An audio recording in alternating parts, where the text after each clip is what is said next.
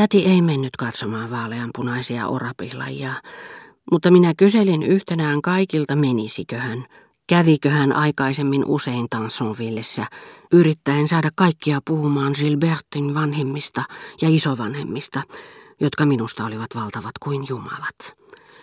Swannin nimestä oli tullut minulle melkein mytologinen, ja kun juttelin omaisteni kanssa, olin sairashalusta kuulla heidän sanovan sen.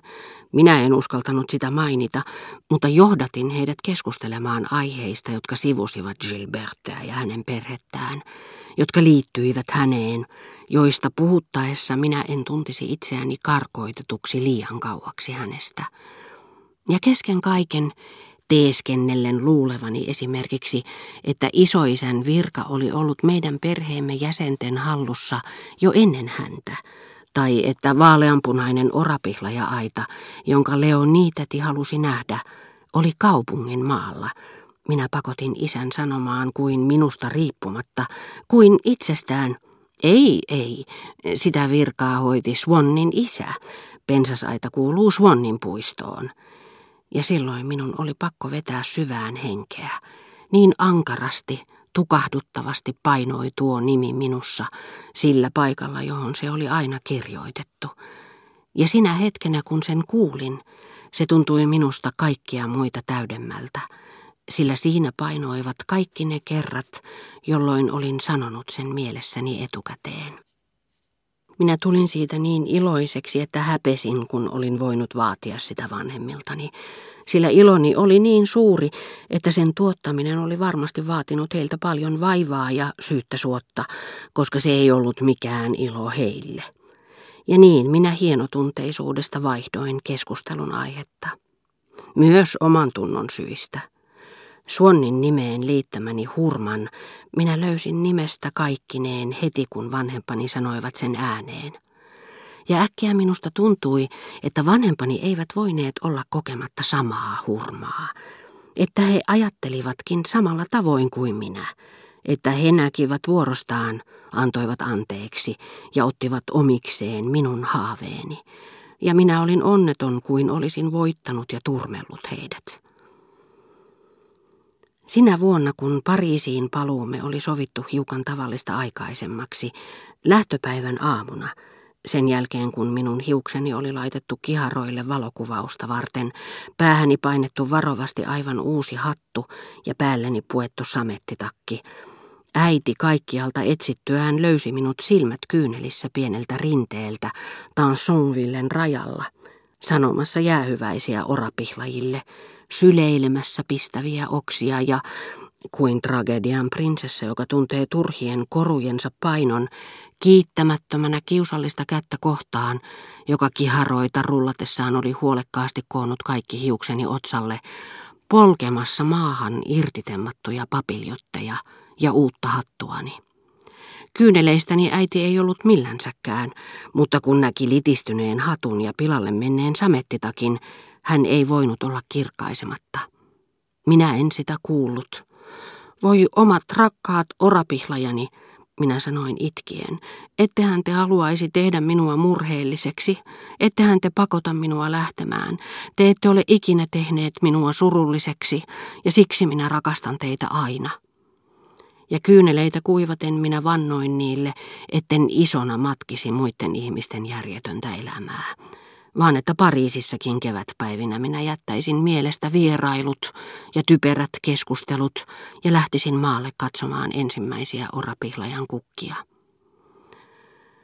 Kun oli kerran tultu niityille, jatkui Mesegliisin tie koko ajan niiden tuntumassa. Kuin näkymätön maankiertäjä niissä samosi alituiseen tuuli, joka minulle oli Combreen erityinen tenho. Joka vuosi kun tulimme, ja että tuntisin olevani varmasti Combreessa, minä kiipesin rinnettä ylös. Näin miten tuuli kiisi kyntövaoissa, ja minä kiidin sen perässä. Tuuli kulki aina rinnalla, kun kuljettiin Mesegliisin tietä, pitkin kuperaa tasankoa, jolla tuuli kilometrin määrin ei törmää maaston muutoksiin. Minä tiesin, että Suonnin tytär meni usein muutamaksi päiväksi Laoniin, ja vaikka kaupunki oli monen kilometrin päässä, Etäisyyden tasoitti se, ettei välillä ollut maastoesteitä. Ja kun minä kuumina iltapäivinä näin saman, horisontin rajoilta tulleen tuulenhenkäyksen, painavan lakoon viljaa etäisillä vainioilla, leviävän tulvan tavoin yli koko valtavan tasankomaan ja paneutuvan sitten kohisten ja lämpimänä nukkumaan minun jalkojeni juureen, apiloitten ja virnojen keskelle, niin tasanko, joka oli yhteinen meille molemmille, tuntui lähentävän meitä, yhdistävän meidät. Ja minä ajattelin, että tämä tuulenhenkäys oli kulkenut läheltä häntä, että se kuiskutti minulle häneltä viestiä, jota en pystynyt ymmärtämään. Ja kun se meni ohi, minä suutelin sitä.